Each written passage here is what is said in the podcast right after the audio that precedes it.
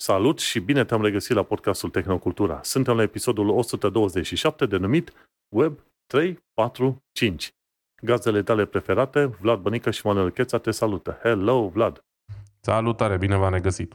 Bine te-am regăsit. Uite, azi o să vorbim despre Web 3.0 pentru că este un subiect cerut de către prietenii noștri pe subredditul de Tehnocultura. Vom vorbi despre Pixel Foldable, sau cum ai zis tu, cum ai zis tu înfăturibil, și despre noi reguli pentru firmele tech. Nu uita pe toate platformele unde asculti podcastul nostru să dea un like, share și un share și, bineînțeles, cât mai uh, review-uri cât mai frumoase, pentru că avem nevoie de multe review-uri și review-uri pozitive. Și așa, pe ultima săptămână, sau poate chiar pe ultimele două săptămâni, vreau să știu de la tine, Vlad, cu ce te, cu ce te mai lauzi din punct de vedere a tehnologiei. Uh, da, uite, vezi, săptămâna trecută am uh, lipsit din nou de la program, am lipsit fiindcă am uh, fost plecat uh, un pic la, la o școlarizare, um, la o școlarizare mai inedită și una care mi-a făcut destul de, uh, adică mi-a dat emoții, dar mi-a făcut și deosebită plăcere, pentru că a fost uh, prima oară când am avut ocazia să conduc o mașină pe circuit. Și um, o să vorbesc un pic despre asta, poate se întreabă lumea ce legătură au cursele de mașini cu circuitul. Păi, uh, scuze, cu tehnologia. Păi, în primul rând, clar au foarte multă legătură. Apoi, testul ăsta pe care l-am făcut, sau cursul ăsta, mai bine zis, pe care l-am făcut, um, nu l-am făcut pentru că așa am vrut eu, ci pentru că e o cerință de muncă. Um, în noul meu proiect de la serviciu, o parte a jobului implică uh, conducerea de prototipuri BMW în teste și pentru asta există o schemă întreagă de uh, permise interne, de, de șofer, de, de nici nu pot, mi-e rușine zic de pilot de fabrică, dacă cam asta e. Uh, sunt mai multe niveluri pe care trebuie să le faci în funcție de ce tip de mașină urmează să, să poți conduce, să ai voie să conduci. Și ca să conduc, să pot conduce prototipurile pe care le avem noi în proiect, trebuie să fac uh, o serie de, de cursuri, printre care se află și ăsta, un curs de uh, pilotaj la viteză mare pe un circuit din Austria și mai a fost viteză într-adevăr mare, mai mare decât mă așteptam, dar mai mică decât mi-aș fi dorit, dacă pot să zic așa, pentru că a fost uh, vremea rea, vreme ploioasă și n-am putut să mergem uh, cu pedala la blană, cum se zice. Cred că am folosit undeva la 10-20% din puterea mașinii. Am mers Știi cu cum un... e, mai ai până să-l ajungi pe Schumacher. Iau și tu ușor. Da, nu o să-l ajung niciodată, îți dai seama, dar uh, e clar că mi-a crescut respectul pentru, pentru piloții de curse. Oricum îl aveam pentru că sunt împătimit de curse auto și urmăresc um, în fiecare weekend câte ceva ce pot, în fine.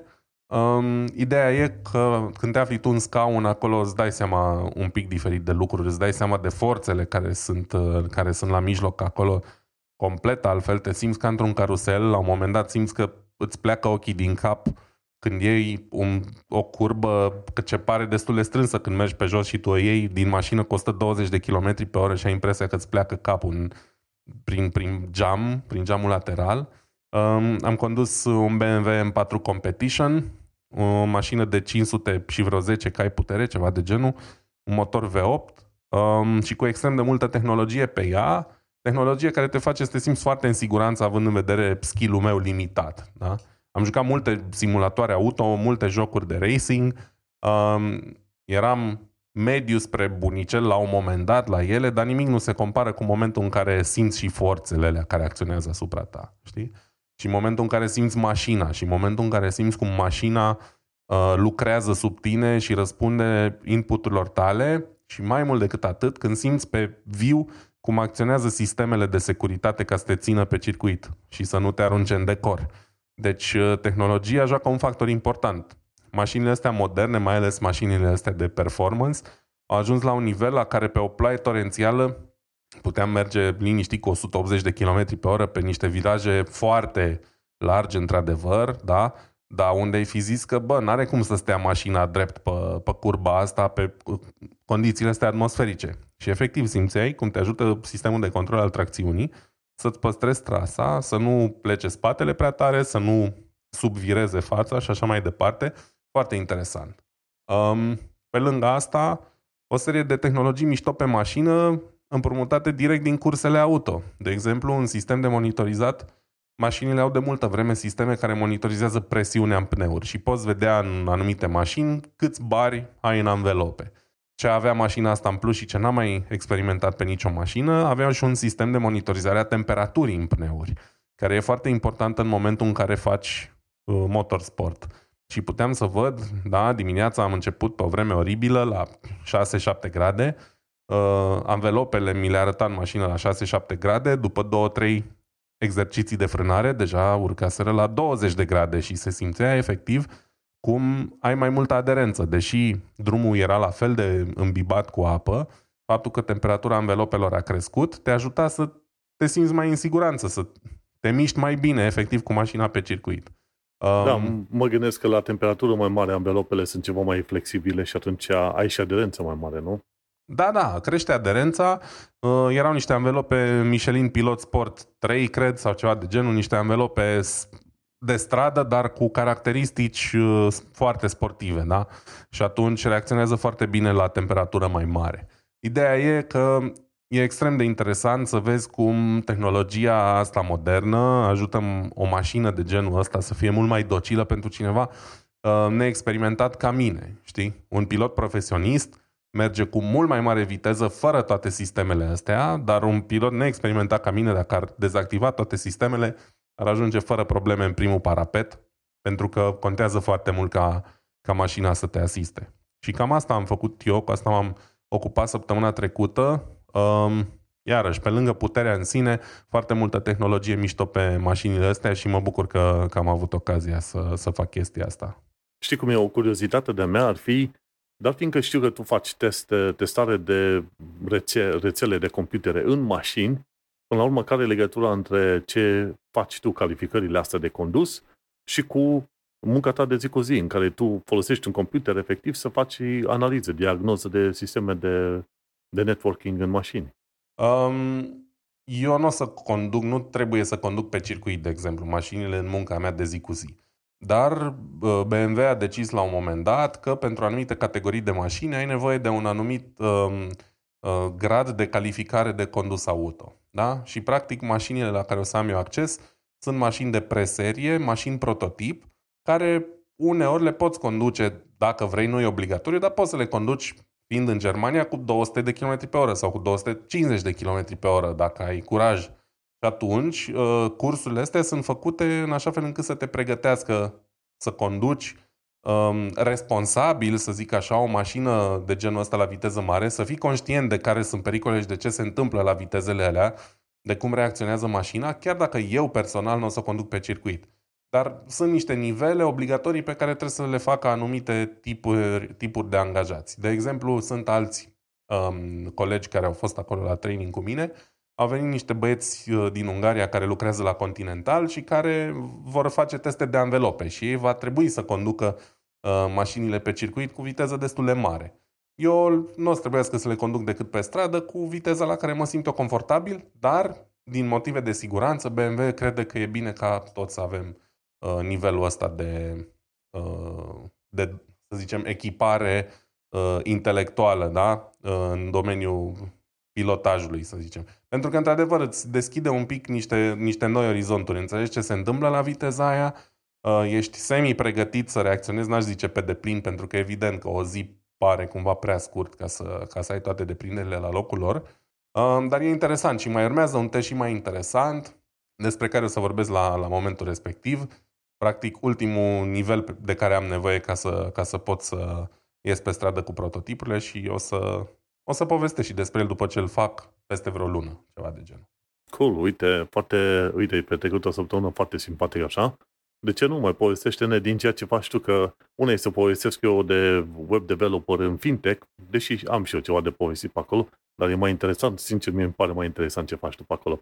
În cazul meu, ce am făcut în ultima săptămână, m-am, m-am supărat efectiv pe căștile semi-deschise. Când e orice fel de gălăgie prin jur, orice se vorbește, aud și eu în căști și deja nu mai trebuie. Și am trecut pe căști semi-închise, acum am o serie, am o, o pereche nouă de căști semi-închise și deocamdată este încă ok, dar cred că o să mă trec foarte curând, mi-am pus în wishlist niște căști ca să mă trec pe căști cu totul și cu totul închise. pentru că, să zicem, vreau să mă uit la un film, vreau să fac ceva. Orice se întâmplă, nu vreau să aud gălăgia din jur. Și mi-au trecut în wishlist niște căști, două căști care par a fi relativ interesante și la preț chiar ok. De exemplu, una dintre ele este Audio-Technica M20X de 49 de lire slash euro. Căști, căști închise, efectiv. Și o să mă bucur de ele pentru că nu o să vreau interferențe din jur sau ceva. Și mi-au mai pus în listă încă una, este AKG K371 Studio Headphones. Îți trimi și aia pe, pe Discord să vezi și tu cum, cum arată. Ambele îmi par faine. Probabil că o să iau cel mai probabil asta de 49 de, de euro. Deși par amândouă interesante, sunt închise, over-ear, exact cum mă interesează. Dar uh, o perioadă bine, bună, am menținut uh, căști din astea, cum să zic, ce semi-deschise, ca să aud cumva sunete din jur și chiar și pentru podcasting, cumva să-mi aud vocea mea. Dar uh, până la urmă chiar nu mai e nevoie chiar așa de mult, înțelegi? Și așa că o să mă trec pe căști închise cu totul, pentru filme, jocuri, ce vrei tu, ca să fiu eu cu totul și cu totul în universul meu pe aici. În colțul meu de, de sufragerie, cum ar veni. Și cam, uh, cam cu asta m-am ocupat legat de căști. În, în ultima perioadă am simțit nevoia să laud lucruri chiar obișnuite de, așa, pedeste, cum se spune, gen Feedly. Feedly e un RSS reader. Dacă oamenii vor să citească prin RSS și le recomand să citească, pentru că foarte multe site-uri oferă versiunea asta, de ce nu să folosească Feedly pe feedly.com. E un super website, îl folosesc zilnic și dimineața și seara să citesc cele mai importante știri care chiar mă interesează, știi? Ce am mai făcut tot așa în ultima săptămână, am zis să fiu curajos. Și m-am enervat, am scos, uh, am scos Netflix-ul, am scos Disney Plus-ul la Amazon Prime am trecut la plată lunară, în ideea că mai devreme sau mai târziu o să scot Amazon Prime cu totul. Și mai, mai eram înscris la un moment dat la Curiosity Stream și Nebula. Deci aveam X rețele din astea în care teoretic vreau să văd filme, informații de asta. Filme de distracte entertainment sau documentare. Și Nebula, de exemplu, Curiosity Stream are documentare. Măi, și am abonamentul ăla deschis de un an de zile, nu m-am uitat la niciun documentar. Jalnic, îți dai seama. Pentru un om care teoretic e interesat să urmărească chestii de genul. Deci, pe l-am scos. Nebula e așa, un fel de Patreon pentru creatori video. Mă uitat la vreo câteva, dar până la urmă, ce e relevant și ce chiar m-a interesat pe mine, găsesc oricum pe YouTube. Da? Pe, iar pentru YouTube nu plătesc și folosesc și AdBlocker pe acolo. Și nesimțire mare. Mă uit la YouTube fără, fără reclame. Și Netflix-ul adevăr interesant, dar uh, din când în când mai vine câte o serie care m-ar interesa, dar am considerat că nu merită să dau vreo cât 10-11 lire pe lună ca să mă uit la câte o serie odată la câteva luni de zile. Chiar nu m-a interesat. Și când am închis, mă anunță, nu cum mai vrea să te trecem pe 6 lire. Și mai, mai târziu, când uh, am zis nu, zic, dă încolo, la revedere. Mai târziu am aflat că, de fapt, uh, un abonament standard la Netflix era 6 lire. Eu plăteam mai mult pentru că eram prost. Eram, aveam contul din 2016 și așa face Netflix. Îți răsplătește loialitatea, nu numai Netflix, sunt foarte multe firme. Îți răsplătesc loialitatea mărindu-ți costul în fiecare an. Hop, hop, hop. Și atunci mi-am zis, mă, să vă stea undeva și am plecat mai departe. Și la Disney Plus la fel, am închis și acolo, că era... Are tot felul de chestii. Am văzut Mandalorian de curând. A, acolo m-am uitat mai mult. Are și seria The Simpsons, de exemplu, dar zic, mă, pentru The Simpsons chiar nu merită să dau cât era? 80 de lire pe un an de zile? Chestiile astea se adună, știi? Da. 5 aici, 10 aici, 5 aici, 10 acolo, puțin se adună și zic, mă, poate chiar n-am nevoie să dau banii ăștia. Marea cheltuială mea în, ultimii, în ultimul an și ceva a fost cărțile. Cumpăr câte o carte, două pe lună și le citesc pe alea și pe bune, îmi petrec timpul acolo citind cărți fără niciun fel de problemă. Bun. Da. O alegere mult mai inspirată și eu dintre serviciile astea de streaming mai plătesc doar Netflix și YouTube uh, Premium, pentru că, cum am mai spus aici, la mine YouTube-ul e pe post de televizor și cam tot timpul merge ceva pe YouTube, dacă nu pe telefon, atunci pe PC, pe, scuze, televizor plus muzică. Și Netflix, na, am un abonament ca toată lumea, împărțit cu toată familia și mă cer cu părinți, socrii, toate cele dacă le anulez, deci momentan nu pot să fac uh, mișcarea asta. Dar e clar că sunt un pic prea multe servicii și mai trebuie făcut curățenie prin ele și ales momentul oportun pentru, pentru fiecare. Nu trebuie să ne simțim obligați să le plătim um, tot timpul pe toate până la urmă. Evident, datul de bani pe cărți e, e o alegere mult mai bună. Da, și să merg pe mai departe, apropo de dat bani pe ceva, am în wishlist o serie de jocuri foarte faine, uite cum e, să mă uite chiar acum în, uh, uh, pe Epic Store, că am și aici, sunt 7-8, ce vrei tu pe acolo, 7-8 uh, clienți din asta de gaming. Am The Last of Us, am The Callisto Protocol, Hogwarts Legacy, Star Wars Jedi, Jedi Survivor, Dead Space, toate faine. Ce nu-i fain la ele? Toate au minim 50 de lire ca preț. Și, sincer, mă, îmi place. Îmi plac jocurile video, să mă disez așa, mă, dar 50 de lire pare cam mult. Și, în mod normal, înainte când apăreau jocuri din astea, era o lună, două, când era la un preț mare, după aia le scădeau. Acum nu, bă, că le tot țin așa, se pare că există cerere. Și m-am încă, încă, încăpățânat și eu și nu, aștept. Poate se duce până pe la vreo 20 de lire și poate atunci o să merite. Nu că nu mi-aș permite, dar important e că trebuie să faci o, un calcul așa. Oare merită să dai atâția bani pentru ceva? Știi? și atunci aștept și tot verific în wishlist. Mă, jocurile sunt puțin cam prea scumpe. Dacă mie mi se par scumpe aici în UK, cum mi se pare uneia în România, înțelegi, să dea 50-70 de euro pe un joc din asta. Sunt simpatice, nu zic nu, dar uh, cred că o perioadă o să rămân pe la cărțile mele. Și ultimă chestie, pe ultima săptămână, am uh, descoperit de curând că pe 23 aprilie 2005 a fost urcat primul filmuleț pe YouTube.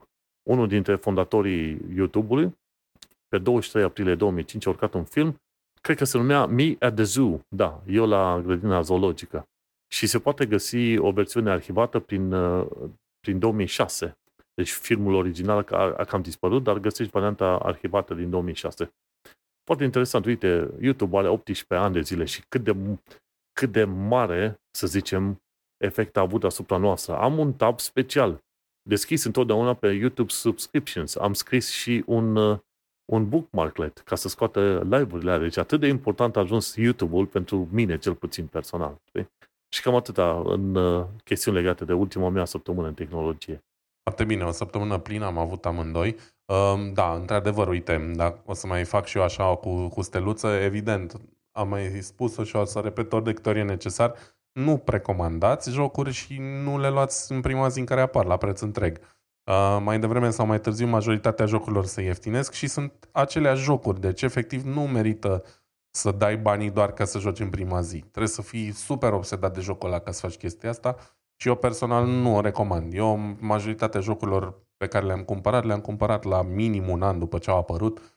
Sunt la fel de ok jocurile și după un an nu se simt învechite, totul e în regulă. În continuare mai am niște jocuri de jucat pe PlayStation 4 chiar, încă n-am uh, făcut upgrade-ul la PlayStation 5. Um, și aștept să se ieftinească, de exemplu uh, God of War Ragnarok, uh, Horizon uh, ăsta nou îmi scapă tot Zero Dawn, îmi vine să-i zic. În fine, Horizon 2, cum ar veni? E West, Aștept... Uh, ceva cu Așa, West. Forbidden West.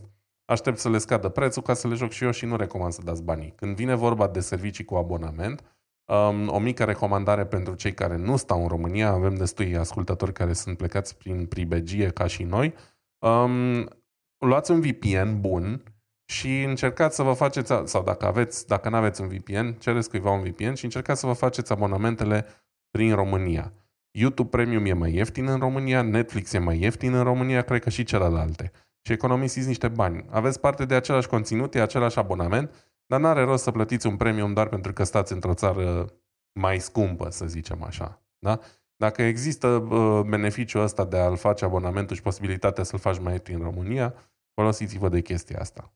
Cam apropo de, apropo de costuri, și că dacă toți suntem la, la chestia asta cu costurile, că ne plângem atâta că nu vrem să dăm bani aiurea, mă uitam la uh, RTX 4070 de la Nvidia, care are performanța lui RTX 3080, cam pe acolo sunt ca performanță. Și costă cât? Vreo 700 de dolari, ceva de genul ăsta? Iar eu am dat pe RTX 3080 dăduse în cât 1200 de lire, știi?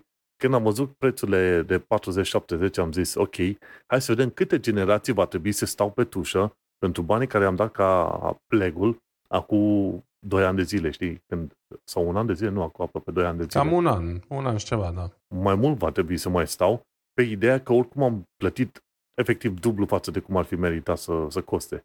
Și chiar, chiar mi-am zis, zic, cred că placă video o să-mi iau când, după ce moare placa asta, ori când uh, o să fie 2027, una dintre astea două. Pentru că, sincer, dacă stai să te uiți, dacă tot vrei să folosești o placă video mai veche și ai un monitor 2K cum mai eu, nu nimic. Dacă jocurile nu merg, pui pe Full HD. schimb rezoluția din joc și tot e ok. Uite-te la mine, eu port ochelari, ok? Chiar am eu nevoie să văd toți pixelii posibili și imposibile pe acolo? Sincer, nu.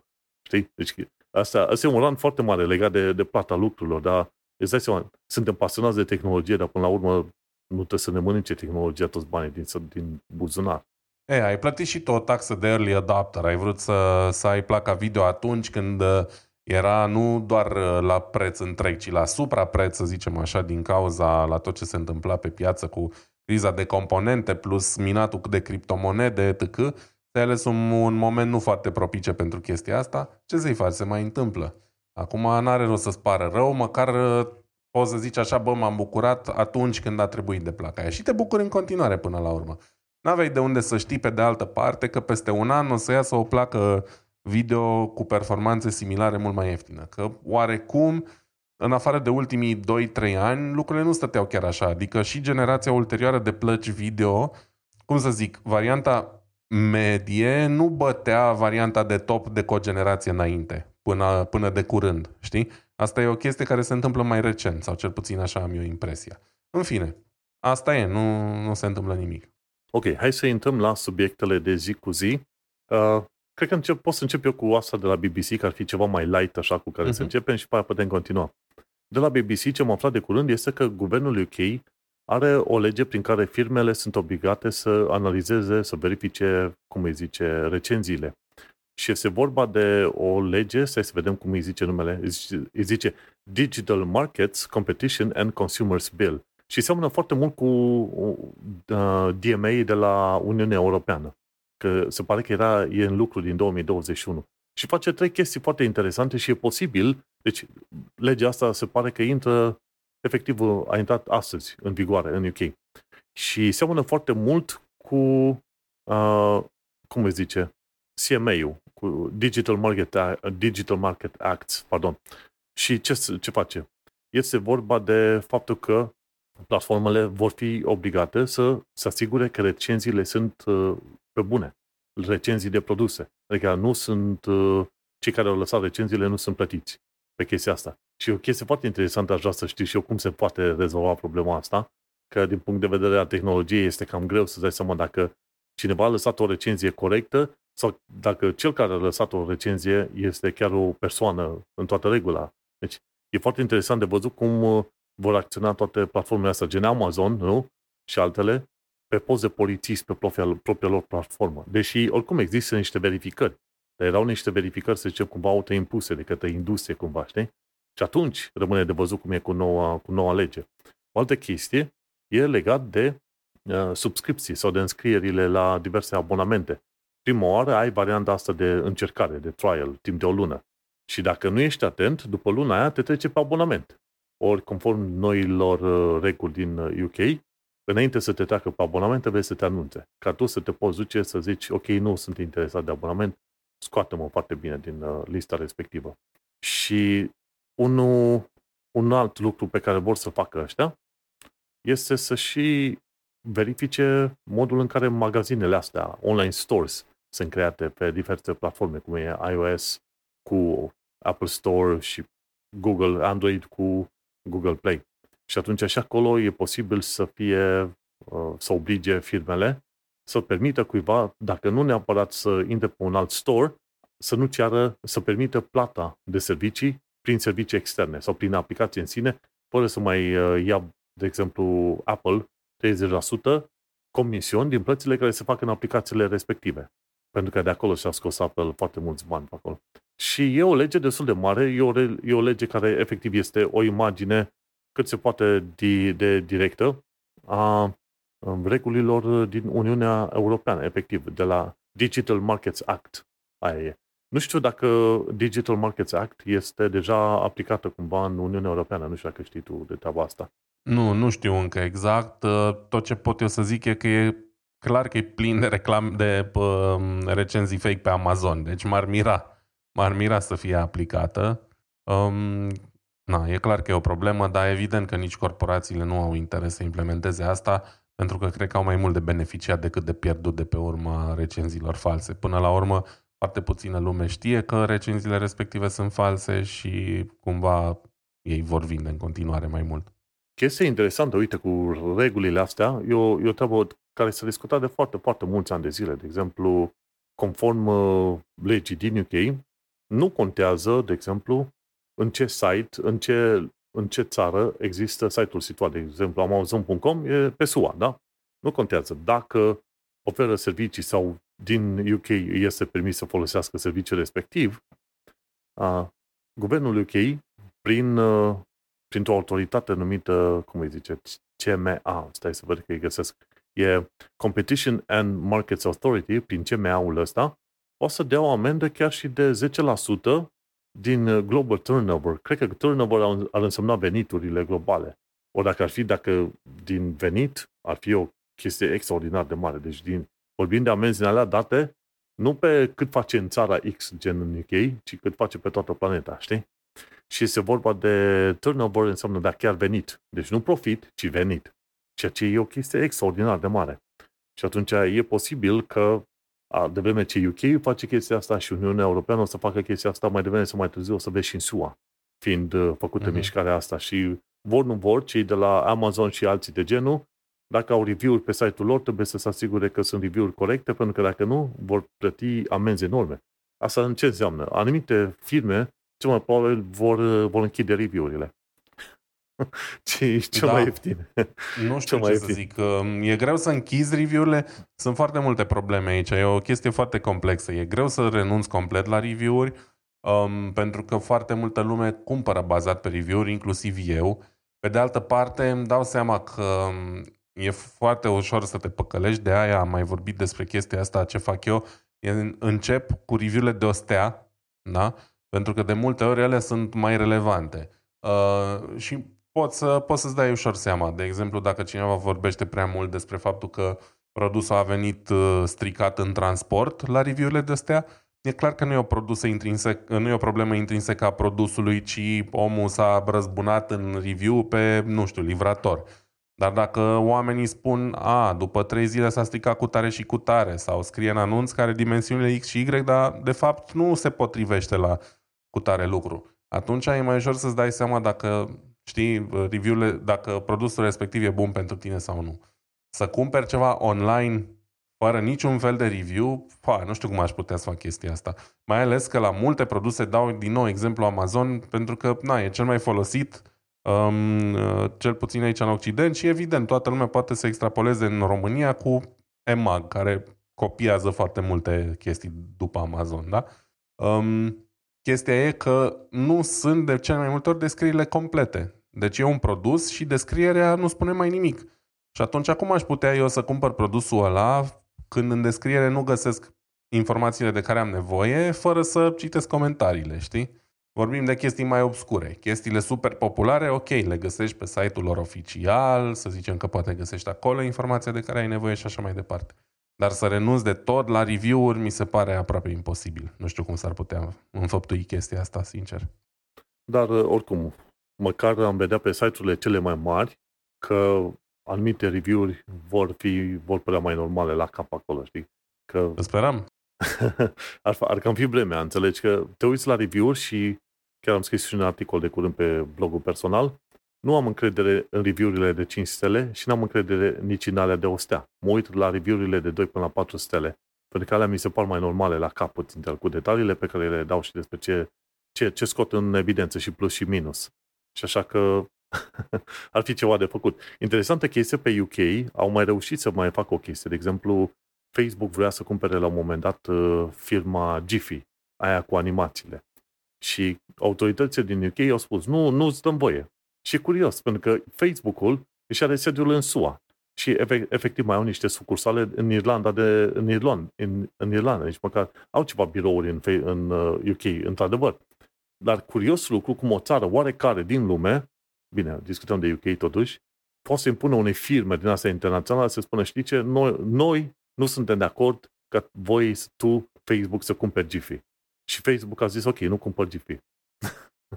Deci sunt, sunt anumite țări care își permit să facă un push în genul ăsta, să zică și să, să ceară firmelor ăsta la mari să facă, să zicem, concesii, ca să zic așa. Dacă vine da. România și zice la un moment dat Facebook nu face, nu face aia, Facebook zice, ok, nu mai dăm servicii în România, la revedere, am plecat, ne-am dus. E, poate Facebook nu e cel mai bun exemplu, că cred că Facebook în România are un business uriaș față de multe alte țări, sincer. Um, dar alte companii, știu ce vrei să zici. Doar vreau să zic că exemplu Facebook poate, poate la Facebook am avea niște leverage acolo. Dacă tot românul are Facebook, nu știu cum e în UK, știu doar că în Germania, de exemplu, foarte puțină lume prin comparație mai folosește Facebook. Deci, deși Germania are o populație de aproape patru ori mai mare decât România, s-ar putea ca bani să fie top acolo. Nu știu, poate vorbesc prostii. Zic așa ca idee. Nu cunosc pe nimeni uh, din cercurile mele de aici, din Germania, așa de puțin cum sunt ei, care să aibă Facebook sau să-l fi folosit în ultimii 10 ani, nu știu. Mm-hmm. Bun, de știu. Dar aia zic, legea asta din UK, am înțeles că mai trebuie să treacă de un pas în asta parlamentar, ceva pe acolo. Uh, legea asta chiar uh, va deschide și ușa unor noi uh, stores, app stores. Și cred că asta ar fi probabil una dintre cele mai importante chestiuni. Să ai un nou app store și toate firmele să fie obligate să aibă app store. Și atunci să nu uităm că se fac ceva vânzări. Apple vinde ceva în UK, nu așa. Da. Și în felul ăsta, uite că se, se face un push pe direcția bună, chiar, chiar pe direcție foarte plăcută. Va trebui să așteptăm probabil 1, maxim 2 ani de zile până când să vedem toate, uh, efectiv, Android, iOS, ce vrei, sisteme de operare să permită alte app stores din care să nu-și ia bani. Și atunci o să vezi că Apple, uh, la un moment dat, nu o să mai facă banii pe care îi făcea cum, e, cum a făcut până acum din tot felul de servicii. Curios să vedem, la anul vom discuta pe chestia asta ceva mai mult, dar asta am vrut să zic, e, e o chestie chiar foarte bună care s-a întâmplat și vreau să aduc în, uh, la cunoștința oamenilor. Um, da, absolut bine de știu, dar cred că băieții ăștia or să găsească tot timpul uh, noi și noi metode de a face bani, cum ar fi, trecem foarte lin la următorul subiect, uh, care a făcut în conjurul internetului uh, ieri și azi, cum ar fi faptul că uh, Google se pregătește să lanseze un telefon împăturibil, și anume Google Pixel Fold. Nu știm dacă așa se va numi, așa e presupus momentan, da? Nu știu dacă Samsung deține licența asupra numelui Fold, până la urmă e greu de a, deține, a, de, a deține licența unui cuvânt ce descrie, nu știu, un atribut al telefonului, în fine. Știi, Ideea... care, știi care e faza? Ar fi un foarte bun selling point Pixel Fold. De ce? Pentru că ai un singur pixel. Cum vrei să împăturești un singur pixel? Asta ca da. nume mi-ar plăcea.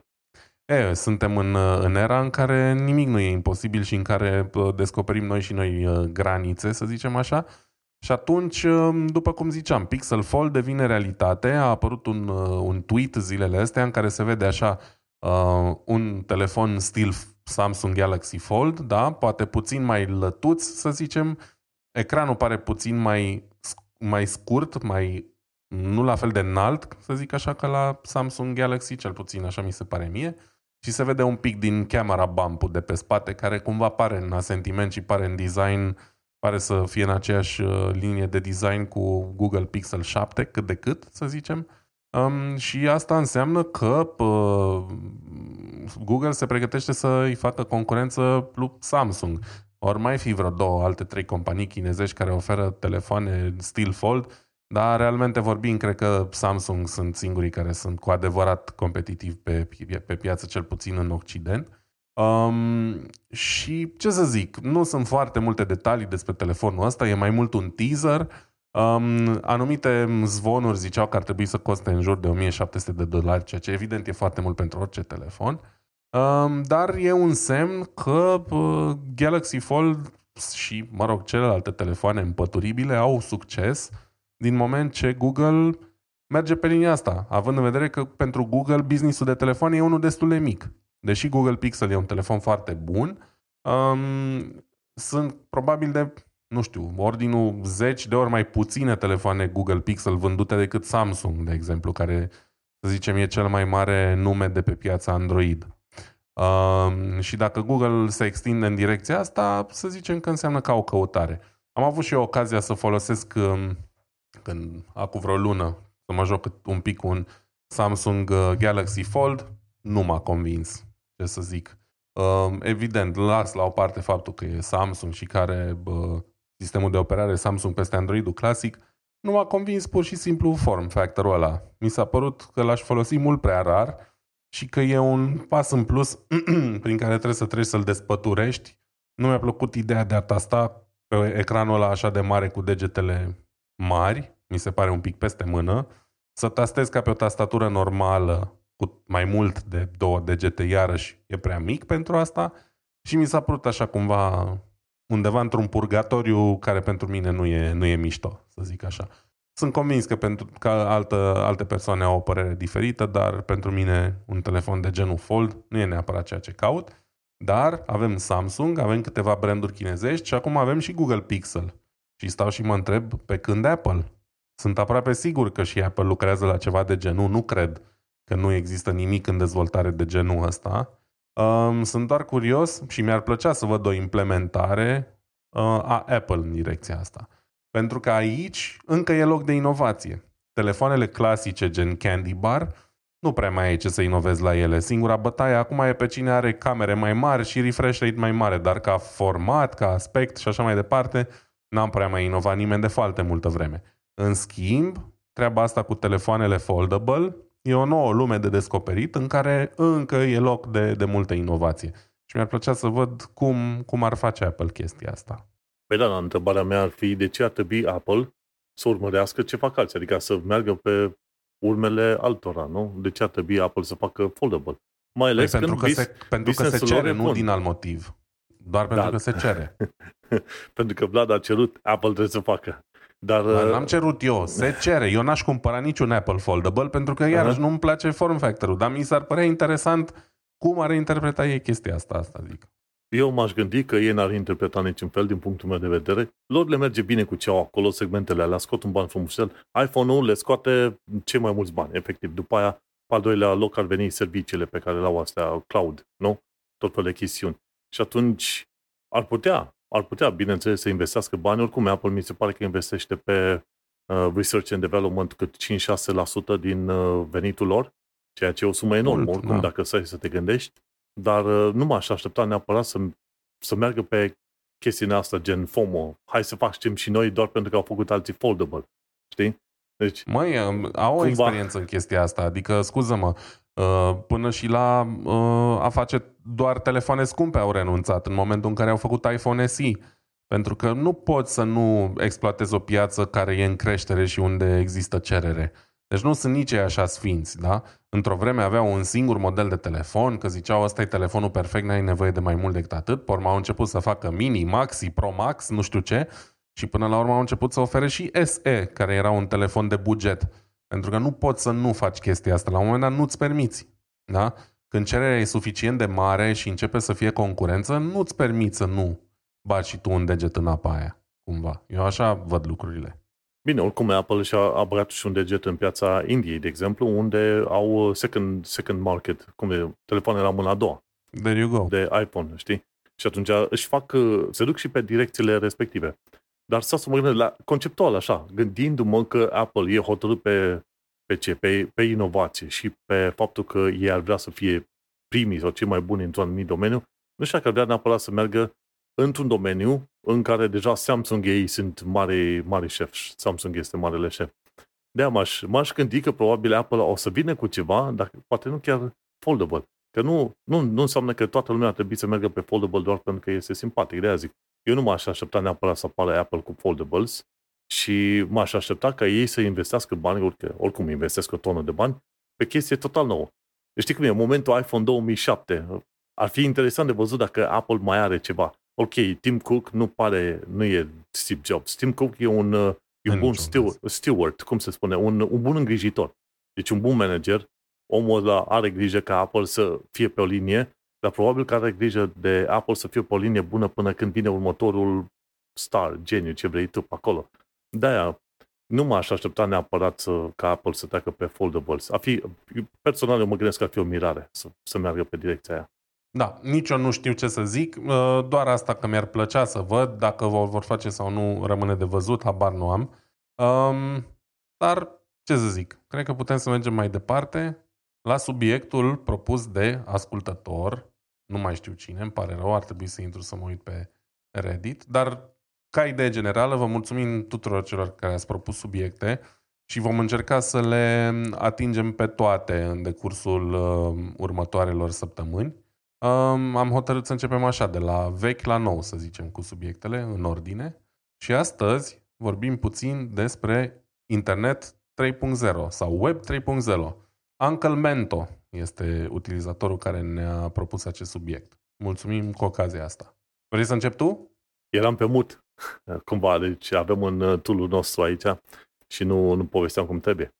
Da, pot să încep eu cu Web 3.0 și când, când am văzut chestia asta fiind recomandată, zic, ok, aș fi curios să văd despre ce vrea un Clement, un Clement să discutăm.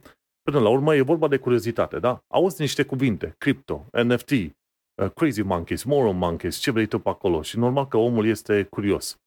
Ar putea căuta pe Google, bineînțeles, ar putea uita pe wiki ce vrei tu pe acolo, dar să știi că de cele mai multe ori chiar nu ai nevoie. Sau chiar și când ai textul în fața ta, cu explicația respectivă, s-ar putea să ai nevoie de ceva mai mult context, să dai seama, băi, despre ce este vorba. Și un mic istoric, Web 1 sau Web 1.0 e internetul obișnuit, da? Pagină de HTML cu niște imagini și text acolo. Și asta a fost foarte bună până, foarte, chestie foarte bună până aproape de 2000 când a început să se folosească JavaScript-ul, știi? Și undeva din 2004 încolo s-a considerat Web Web 2.0 când uh, ai reușit să faci un fel de two-way communication, știi? Cine ai lăsat un comentariu, ai primit răspuns înapoi la comentariul respectiv și ai făcut uh, site-urile ceva mai dinamice, două, două chestii la un loc. Site-urile au devenit mai dinamice și, bineînțeles, ai putut să interacționezi cu website-ul respectiv, să lași un comentariu, știi? Și acolo, în Web 2.0, intră și social media și foarte multă lume zice, ok, Web 2.0 este social media. Nu, este doar o nouă iterație tehnologică peste care s-au, s-au atașat anumite firme, știi? Și Web 3 sau Web 3.0, în mod normal ar fi semantic web și este internetul în care avem, uh, să zicem, limbajul de programare pentru web HTML5, în care ai chestiile astea, în loc să ai tot, fel, tot felul de divuri și spanuri peste tot și tables, până la urmă ai uh, regiuni semantice în website zici navbar, zice side pentru zona de sidebar, zici main, zici footer pentru anumite zone de website și, bineînțeles, și folosești un anumit stil de, de markup. Markup însemnând un anumit stil de cod care să-ți specifice, să-ți vorbească puțin mai mult. Dar asta era să vorbească puțin mai mult, să zicem, uh, browserului. Ca browserul să înțeleagă ceva mai mult, adică semantic, din uh, website-ul respectiv. Și Asta înseamnă să adaugi tot felul de taguri și tot felul de alte chestiuni, informații, ca să permiți, să zicem, browserelor de orice fel să înțeleagă ce, despre ce este vorba acolo. Că este vorba de un blog post, că este vorba de un film, de ce vrei tu. Și cam aia, în mod normal și clasic, este Web 3 O evoluție a tehnologiei obișnuite în care browserele înțeleg mai bine despre ce e vorba pe website-ul tău. Dar undeva a venit cripto. Și atunci, la un moment dat, uh, mi se pare unul dintre creatorii cripto, i-am și uitat numele, a zis, băi, ăsta este Web 3.0, vă arătăm noi despre ce este vorba. Și vezi că sunt două definiții paralele, cumva. Ai Web 2 care este un web dinamic în care poți să lași comentarii, și pe aia peste Web 2-ul ăsta au venit social media. Și toată lumea a zis, ok, asta e Web 2. După aia a venit Web 3 care e internetul, webul semantic, în care codul din uh, website este ceva mai explicativ, ca să zicem așa, mai explicit, pardon, cu intenția și cu rolul paginii respective și peste asta se atașează Web3 cu cripto și ce vrei tu. Și acum, din ce am reușit să înțeleg și eu, că nu m-a interesat extraordinar de tare să intru în groaznic de multe detalii, faptul că uh, ideea cu Web3 ar fi să, pe, pe la website-urile obișnuite, să creezi o platformă sau să integrezi website-urile în platforme de blockchain, că asta e toată ideea până la urmă cu cripto. Ai un blockchain care este de fapt un, ce, un ledger, un jurnal din asta, distribuit la toată lumea, cum e Bitcoin-ul. Și atunci, cumva, să se facă o integrare între website-urile obișnuite și blockchain și pe lângă integrarea asta, normal dacă ești pe blockchain, să reușești în același timp să poți face plăți, plăți cripto. Și în felul ăsta să intri și în DeFi, uh, Uh, decentralized finance, în finanțe de, descentralizate. Că de fapt asta ar fi, până la urmă, uh, Bitcoin-ul ar trebui să fie, în mod normal, decentralized finance, dar uh, noi știm unde s-a dus toată ideea aia. Că până la urmă, dacă tot vrei să trimiți niște cripto, tot vei, fol- fe- vei, fo- vei folosi o aplicație terță ca să trimiți banii aia, de gen Coinbase, nu? Nu vei trimite din wallet-ul tău în wallet-ul cuiva. Deși e posibil pe rețeaua de, pe blockchain-ul de de Bitcoin, posibil să faci treaba asta. Și atunci ideea asta cu Web 3.0 e să adaugi un fel de, ce știu, continuare a internetului, cum ar veni, și să atașezi de blockchain și să poți face plata prin uh, website-uri așa. Ideea nu este chiar, nu este chiar rea. Adică, în principiu, tu ai vrea să ai un prin website, până la urmă ai vrea să mergi pe ideea că website-ul în sine este o aplicație de sine sătătoare când te duci acolo, știi? Că de există din punct de vedere a front-end development-ului, e PWA, e Progressive Web Apps. Deci, la un moment dat, poți să ai o pagină web și poți să faci un fel de executabil pe care să-l folosești în telefoane sau chiar pe desktop la un moment dat. Și cu niște funcționalități aproape ca la aplicație, că de zice Progressive Web Apps. Și ideea de web apps, tot așa e, ai o pagină web care se comportă ca o aplicație mobilă, de, de exemplu, cu tot felul de funcționalități acolo. Și cumva se duce pe direcția respectivă. Adică un website oarecare când te duci, să zici, ok, prin website se pot face tot felul de chestii, gen plăți, uh, să-mi iau NFT-uri, cripto, ce vrei tu pe acolo. Adevărul e că tu oricum poți face treaba asta în momentul de față. Singura intenție cu Web3 era vorba să atașezi acel website de un blockchain. Și prin blockchain-ul respectiv să se întâmple toate operațiunile astea. Ori aici cumva se mhm. rupe practica cu teoria, înțelegi? Există ceva numit și Inter- Interplanetary File System, care teoretic ar trebui să permite uh, website-urilor să existe la tine în calculator și pe un sistem gen uh, BitTorrent, cineva să poată să citească website-ul tău, tu să te duci să citești website-ul uh, altcuiva din altă parte, știi? Cumva, cumva pe chestia asta. Ceea ce nu este rea, rea. La fel cum uh, nu sunt rele nici ideea asta de uh, social media distribuită, înțelegi? Numai că sunt o tonă de oameni care la social media distribuită, ce faci? Ai un client de social media în calculatorul tău. Client însemnând un, o aplicație, da?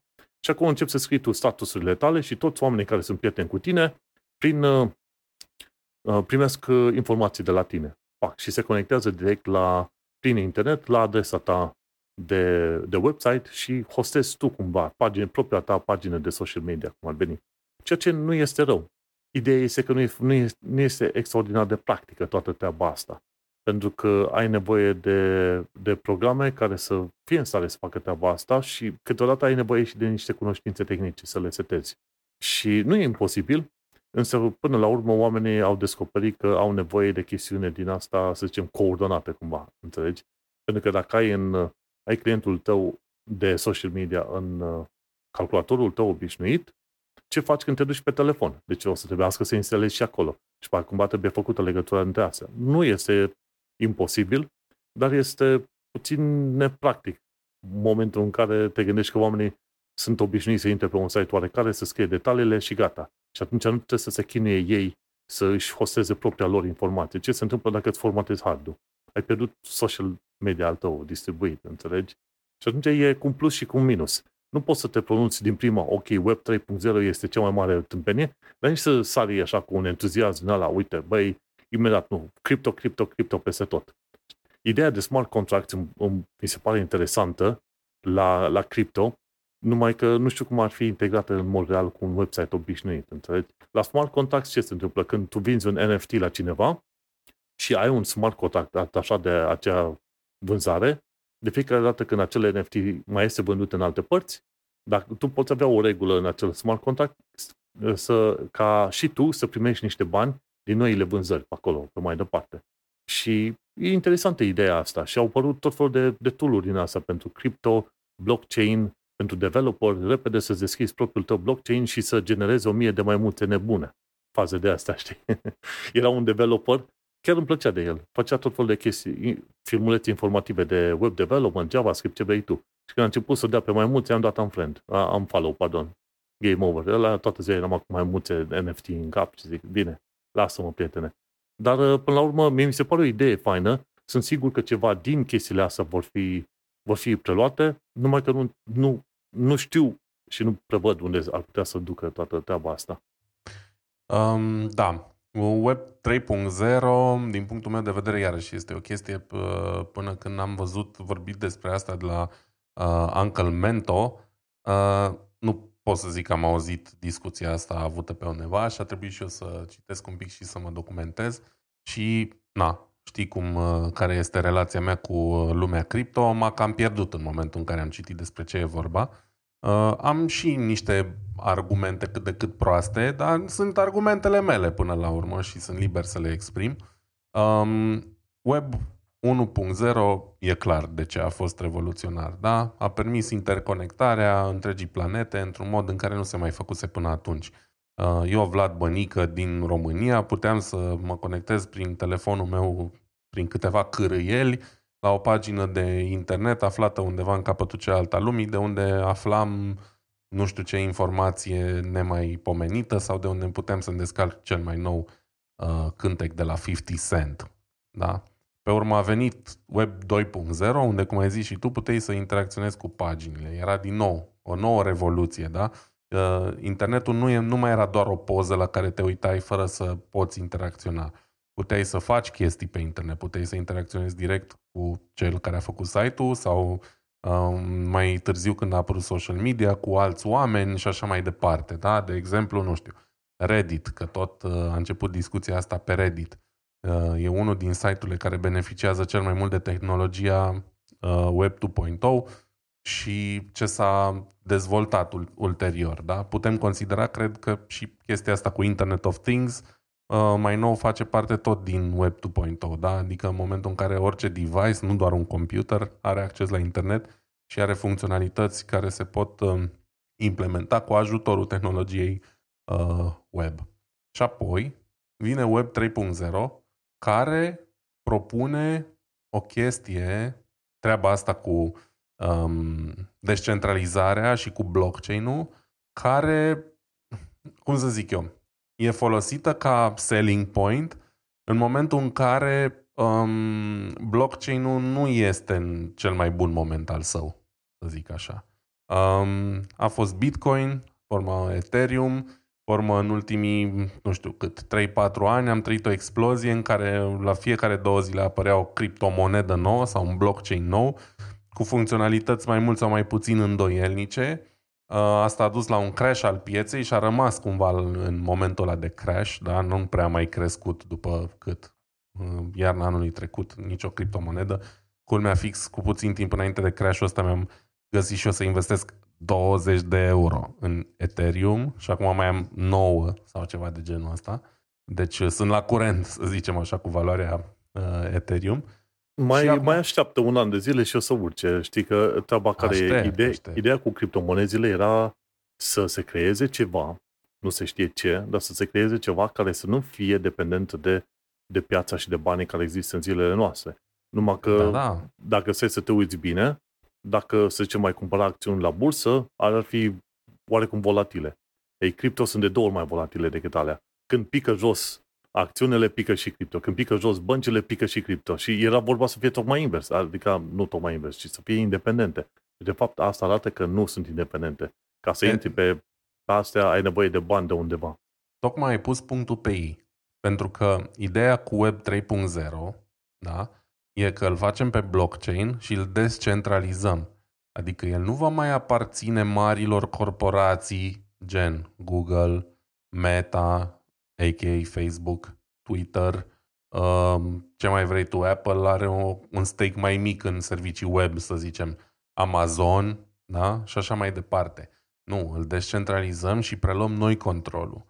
Da, da, că stăm să ne gândim exact cum ai spus tu. Asta trebuia să fie criptomoneda, Bitcoin sau, mă rog, ce a mai apărut după, raportat la moneda fiat. Și nu prea le-a ieșit a devenit doar un instrument sau este în continuare doar un instrument speculativ.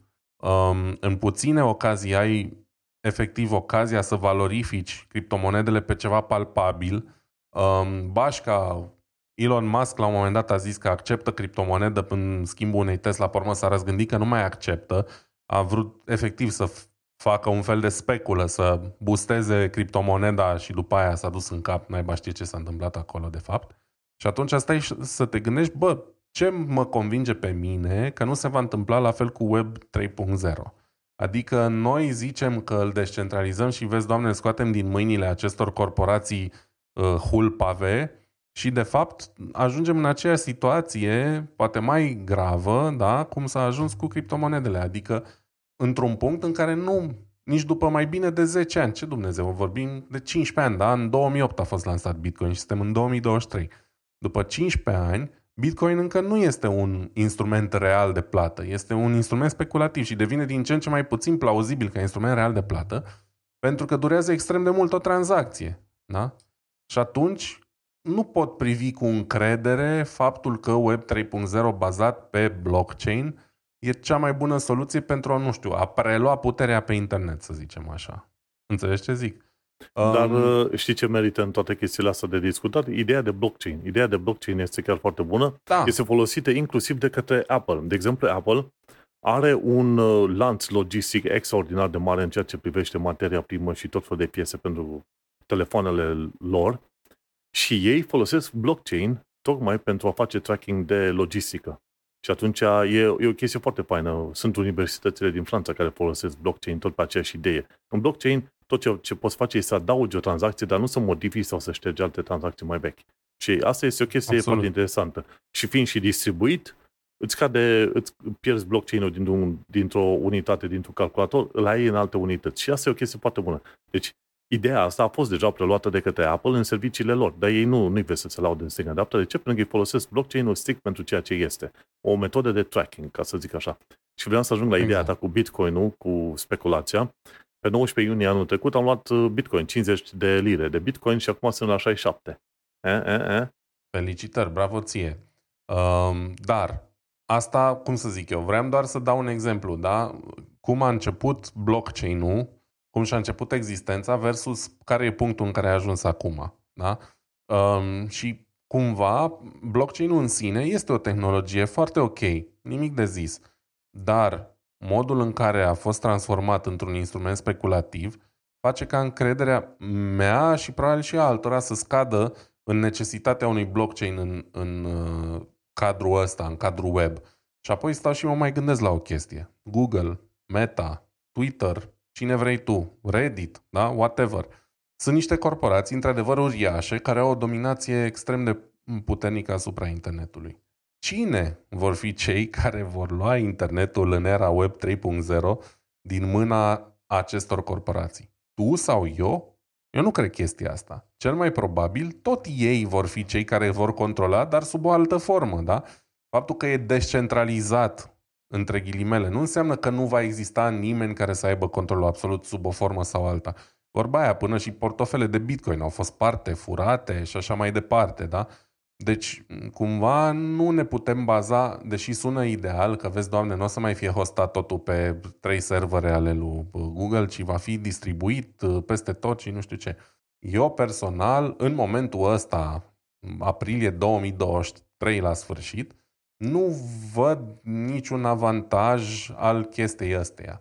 Uh, sunt convins că internetul e într-un punct, adică simt pe pielea mea, da? că internetul e într-un punct în care nu credeam să-l văd vreodată uh, în sens negativ, da? în sensul în care ai nevoie de mii de parole lungi, de două, trei uh, metode de autentificare, doar ca să nu-ți pierzi accesul sau ca să nu-ți fie spart un cont sau altul, mai mult sau mai puțin important, da?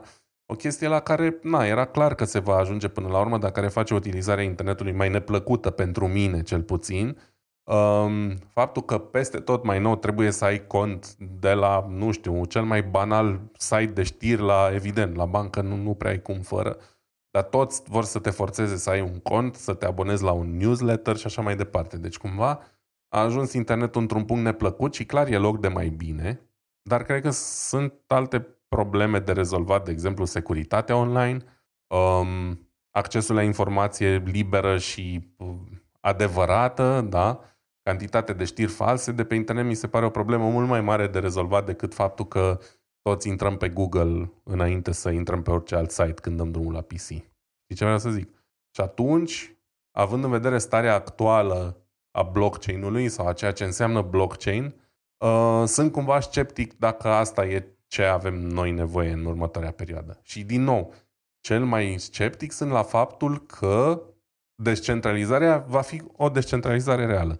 Din punctul meu de vedere, descentralizarea asta sună bine la nivel teoretic, dar cei care o vor implementa sunt toți cei care dețin tehnologiile și care dețin puterea de a face chestia asta. Pentru că eu nu am capacitatea să țin în spate Web 3.0, nici tu și majoritatea dintre noi nu au. Oare tot Elon Musk, oare tot uh, Google, oare tot Meta și așa mai departe. Auzi, apropo de ținut în spate, chiar acum m-am uitat să văd, măi, cât e de mare blockchain-ul, acum cât ocupă blockchain-ul de la Bitcoin. Ia, dă-mi, dă-mi o cifră destul de mare, dar zim câți giga e blockchain-ul de Bitcoin. Păi probabil că e la ordinul Tera acum, nu la ordinul Giga, nu știu. Zeci de Tera, cred.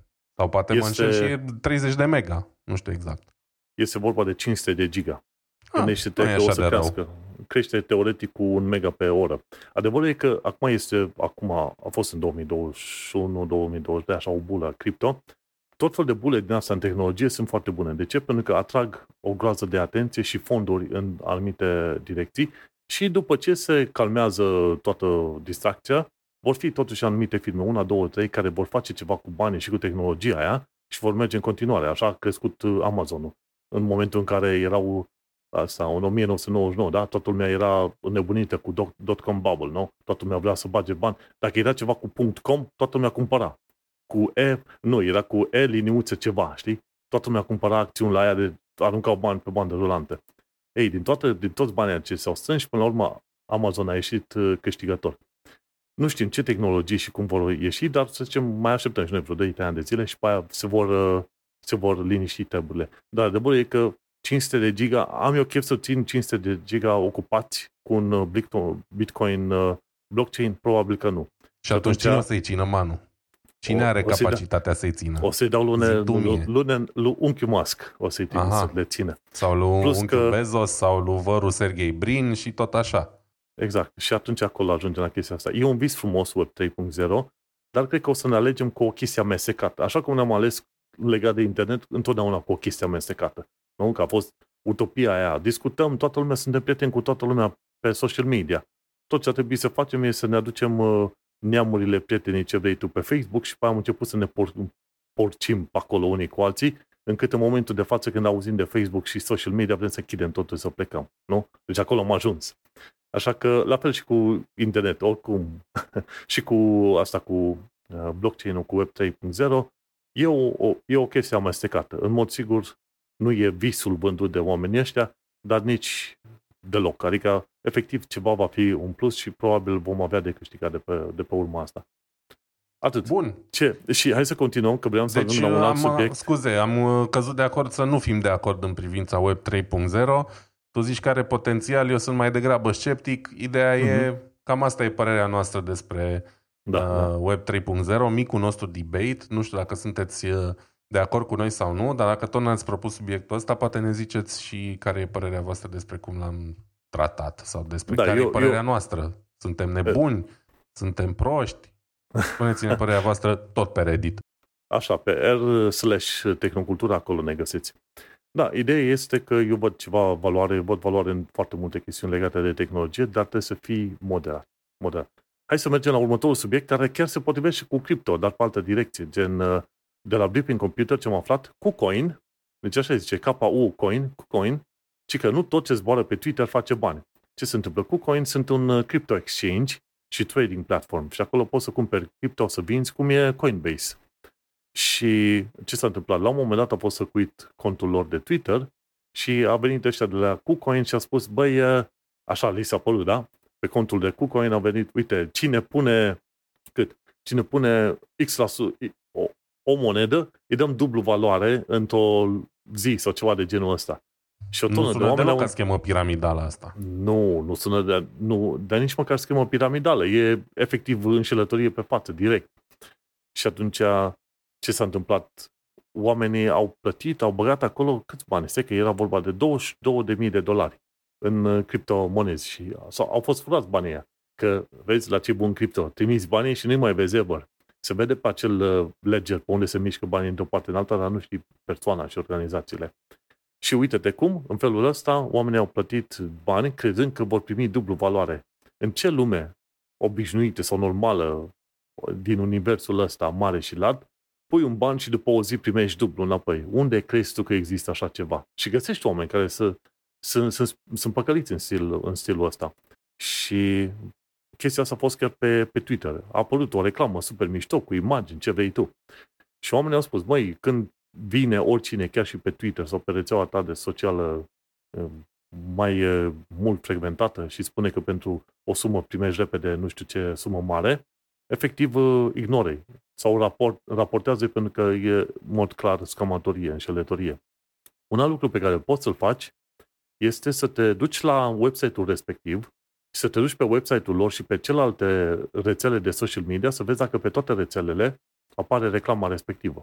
Și dacă apare pe toată reclama respectivă, va trebui să te gândești, băi, probabil chiar a fost hăcuiți peste tot, ori poate că nu are chef să faci un asemenea târg, că într-adevăr a fost hăcuit, da? Dar de cele mai multe ori doar un cont de social media ajunge să fie hăcuit, nu toate. Și vezi, oamenii au avut cripto și au plătit cu cripto pentru că au zis repede, hai, cum ai zis și tu, cripto fiind o chestie speculativă, se pretează la oamenii care vor uh, să câștige foarte repede ceva acum. Și atunci aceiași oameni, ăștia care fac scamatoriile astea, aceiași oameni, vor fi predispuși la scheme din asta. Hai repede, pun un bitcoin să-mi iau doi înapoi. Fără să se gândească că în mod real, n-ai de unde să faci chestia asta în mod real. Îți dau un măr și tu îmi dai două înapoi. Dacă toată lumea face treaba asta, de unde vin merele ale alte? Normal că vin din povești, din magie, de nicăieri. Știi? Tu plătești niște bani pentru magie, pentru o poveste. și de aia ziceam, deci și pe Twitter apar scamatorii din asta pe bandă rulantă și așa că grijă mare. Crypto în continuare este o chestie cât se poate de speculativă, în primul și în primul rând, chiar dacă cumperi, să zicem, prin Coinbase, care este o platformă legală, da? Chiar și așa e o chestie foarte speculativă. Așa că, oameni buni, țineți-vă departe de cripto. Bun, um, nu știu, eu nu mai am alte subiecte principale. Mai ai tu unul și după aia trecem la știle pe scurt, cred. Da, exact. Deci la subiecte principale, ce mai am aici de la Register, un subiect destul de micuț, guvernul din Singapore recomandă folosirea de adblockere. Ce se întâmplă? În Singapore, în momentul de față, sunt atât de multe uh, scamatorii și malware trimise prin reclamă, în așa fel încât inclusiv autoritățile le-au cerut oamenilor folosiți adblockere. Eu folosesc Ghostery și îl folosesc uh, întotdeauna ca extensie peste tot. Și atunci uh, pot să citesc articole mai bine, lățimea de bandă nu mai este mâncată aiurea, deși am un giga, dar chiar nu vreau. Nu le dau niciun bit. Dacă nu vreau eu, nu le dau niciun bit. da? Și, cum îi zice, nu sunt uh, atacat de un milion de reclame din toate direcțiile posibile și imposibile. Și cu Ghostery faci treaba asta și ești foarte bine. Dar în Singapore este problema ceva mai mare că reclamele respective au și malware pe acolo și atunci au intervenit chiar autoritățile să le ceară oamenilor să folosească adblocker, ceea ce este o chestie destul de interesantă, ca să zicem așa, știi? Și de aia, în continuare, pe baza articolului ăsta, chiar vreau să le propun oamenilor să-și ia adblocker gen Ghostery, uBlock sau ce mai sunt pe acolo, luați-vă, fraților, și pe mobil și pe desktop, pentru că în felul ăsta o să te bucuri și tu de o experiență mai bună pe internet. Website-urile care chiar vor să câștige un ban, poți să pune reclame chiar și în mijlocul articolului și cât de cât supraviețuiești cu, cu chestia aia. Dar nu tot felul de pop-over, pop-up-uri pe acolo, înțelegi? Și de aia, nu, adblockere cât mai mult. Așa să fim răi, știi? Nu Bun, suntem răi deloc. Nu suntem răi deloc pentru că dacă uh, tot ar fi foarte transparent și simplu și am vedea doar niște reclame stil YouTube și nimic mai mult ar fi în regulă, dar sunt atât uh, de multe tracking cookies și așa mai departe, chestii care îți fură informația, dar uh, se jură că nu fură și ei prins cu rața în gură după câteva luni când îți fac un link de parole și mai știu eu ce. În fine, uh, clar, ad blockere pentru toată lumea. Eu mai am și Pi-hole-ul ăsta care e un extra layer de securitate pe lângă Ghostery, să zicem. Și da, recomandăm tuturor, protejați-vă, fraților, online, Uh, protecția e foarte importantă, ca și în alte domenii. Bun, hai să trecem la știri pe scurt, unde am eu numai vreo două. De la Register aflăm în continuare că Rusia atacă cibernetic Europa. Era mai precis, era vorba de centrul de aviație în, uh, în cel mai nou atac, de la Eurocontrol. Și acum zim și mie dacă asemenea atacuri, chiar și cibernetice, nu reprezintă un act de război. Înțelegi? Ce, ce, ce ar însemna la Eurocontrol Eh, oamenii ăia să fi pierdut într-adevăr controlul și avioanele să fie direcționate așa random. Să știi că asta e una din, de, uh, din chestiile de care mă tem cel mai mult, mai ales că stau lângă un aeroport. Nu mă simt eu în pericol iminent, dar văd zi de zi avioane pe geam și stau și mă gândesc cât mai durează până când un atac din ăsta cibernetic o să cauzeze o tragedie în, în sensul ăsta. Pentru că, evident, zborurile sunt, se bazează extrem de mult pe tehnologii interconectate, pe web-ul 2.0, dacă vrei, știi? Pe Internet of Things. Nu doar GPS-ul e folosit, da? Acum avem fly-by-wire, adică uh, suprafețele de control ale zborului sunt ghidate prin semnale care pot fi hijackuite la nivel teoretic din altă parte. Ok, sunt foarte multe sisteme de siguranță și control aplicate acolo, dar sooner or later, cine știe. Bun, și o altă știre de la Testing Games. Ei au testat în 10 jocuri cum e DDR4 la 4000 de MHz versus DDR5 la 8000 de MHz. Măi, și diferențele deocamdată nu sunt extraordinar de mari, undeva la maxim 5%, dacă să stai să te uiți, în uh, număr de frame-uri pe secundă. Și așa că, normal, deocamdată te duci pe DDR4, dacă ai, ai bani și îți permiți, de ce nu? Să nu uităm că DDR5 e cam la început, dar uite că deja ai DDR5 la 8000 de MHz. Gândește-te că o să ai DDR5 memorie RAM la un, un singur stick de vreo 64 de giga de memorie RAM. Ce zici de chestia aia acolo, înțelegi? Intrăm deja într-o, în, într-o lume din asta foarte ciudățică. Da, jocurile nu prea beneficiază de regulă de pe urma frecvențelor foarte mari ale memoriei RAM. Uh, poți obține ceva îmbunătățiri, dar nu o să obții niciodată pentru dublarea frecvenței de RAM cum e cazul ăsta, nu o să obții nici măcar un sfert sau 25% performanțe mai bune în majoritatea jocurilor, să zicem așa. Mult mai important e procesorul, evident placa video și memoria RAM e undeva pe locul 3 acolo, aș zice. Da, exact. Hai să vedem de știrile tale pe scurt. Știrile mele pe scurt, în prima dintre ele trebuia să avem ceva și despre Elon Musk, că n-am mai avut de mult, îl mai tot pomenim noi așa fugitiv dar e greu, mă, nu, nu, nu scap de el orice ai vrea, nu poți să scap de el pe deplin. Um, de data asta, cu o știre, să zicem, semi-pozitivă.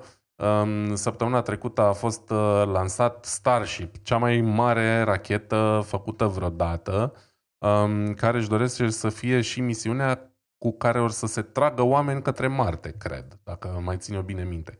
Ideea e că Starship e o rachetă chiar mai mare și mult mai puternică decât Saturn 5, um, racheta cu care au mers oamenii către Luna cu 50 de ani, 60 de ani um, și au început fazele de test. În fazele de test, oamenii ăștia de la SpaceX um, își doresc să ajungă în fiecare test cât mai departe, chiar cu riscul de a face praf racheta, da? ceea ce s-a și întâmplat, dar scopul lor a fost atins.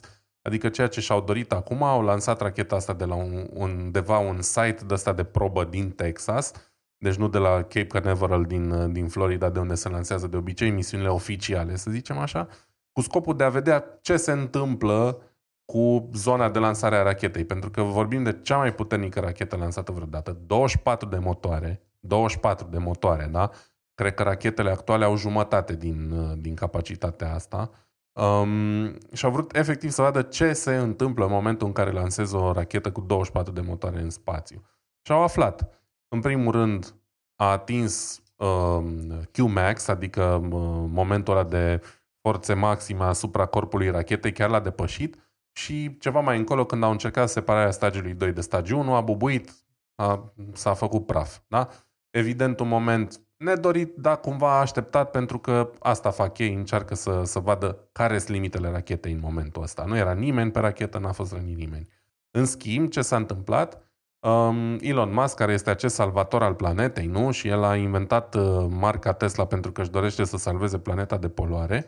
A poluat foarte grav câteva comunități din jurul site-ului de lansare pentru că baza um, acestui, uh, acestui mare lansator de rachetă n-a fost protejată corespunzător.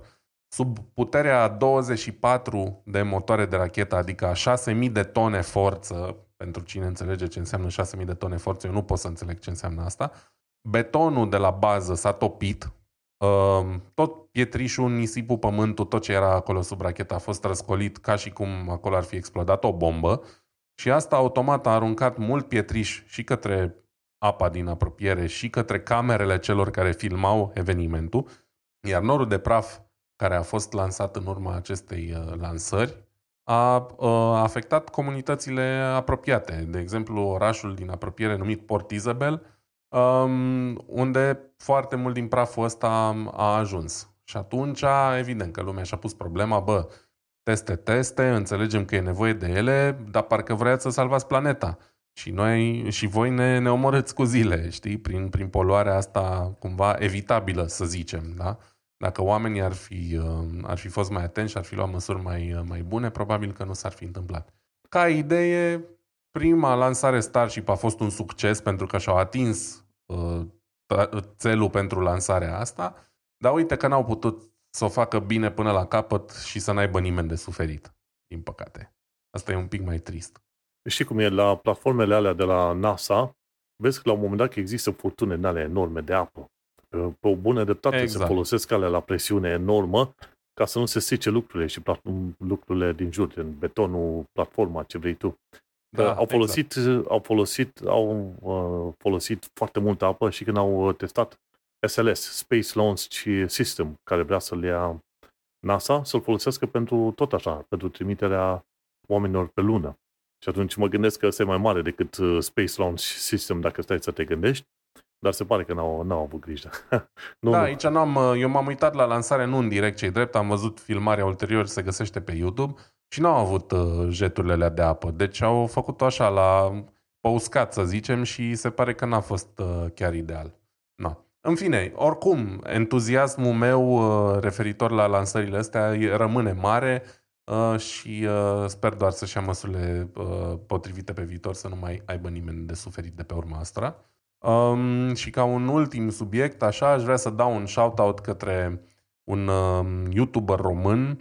Um, e vorba de Cătălin Moise, care Cătălin Moise a fost parte din canalul Zayafet până undeva anul trecut Uh, am mai văzut ceva clipuri de la el, um, dar a decis, uh, cum am zis, cam acum un an să, să-și facă propriul canal uh, de YouTube.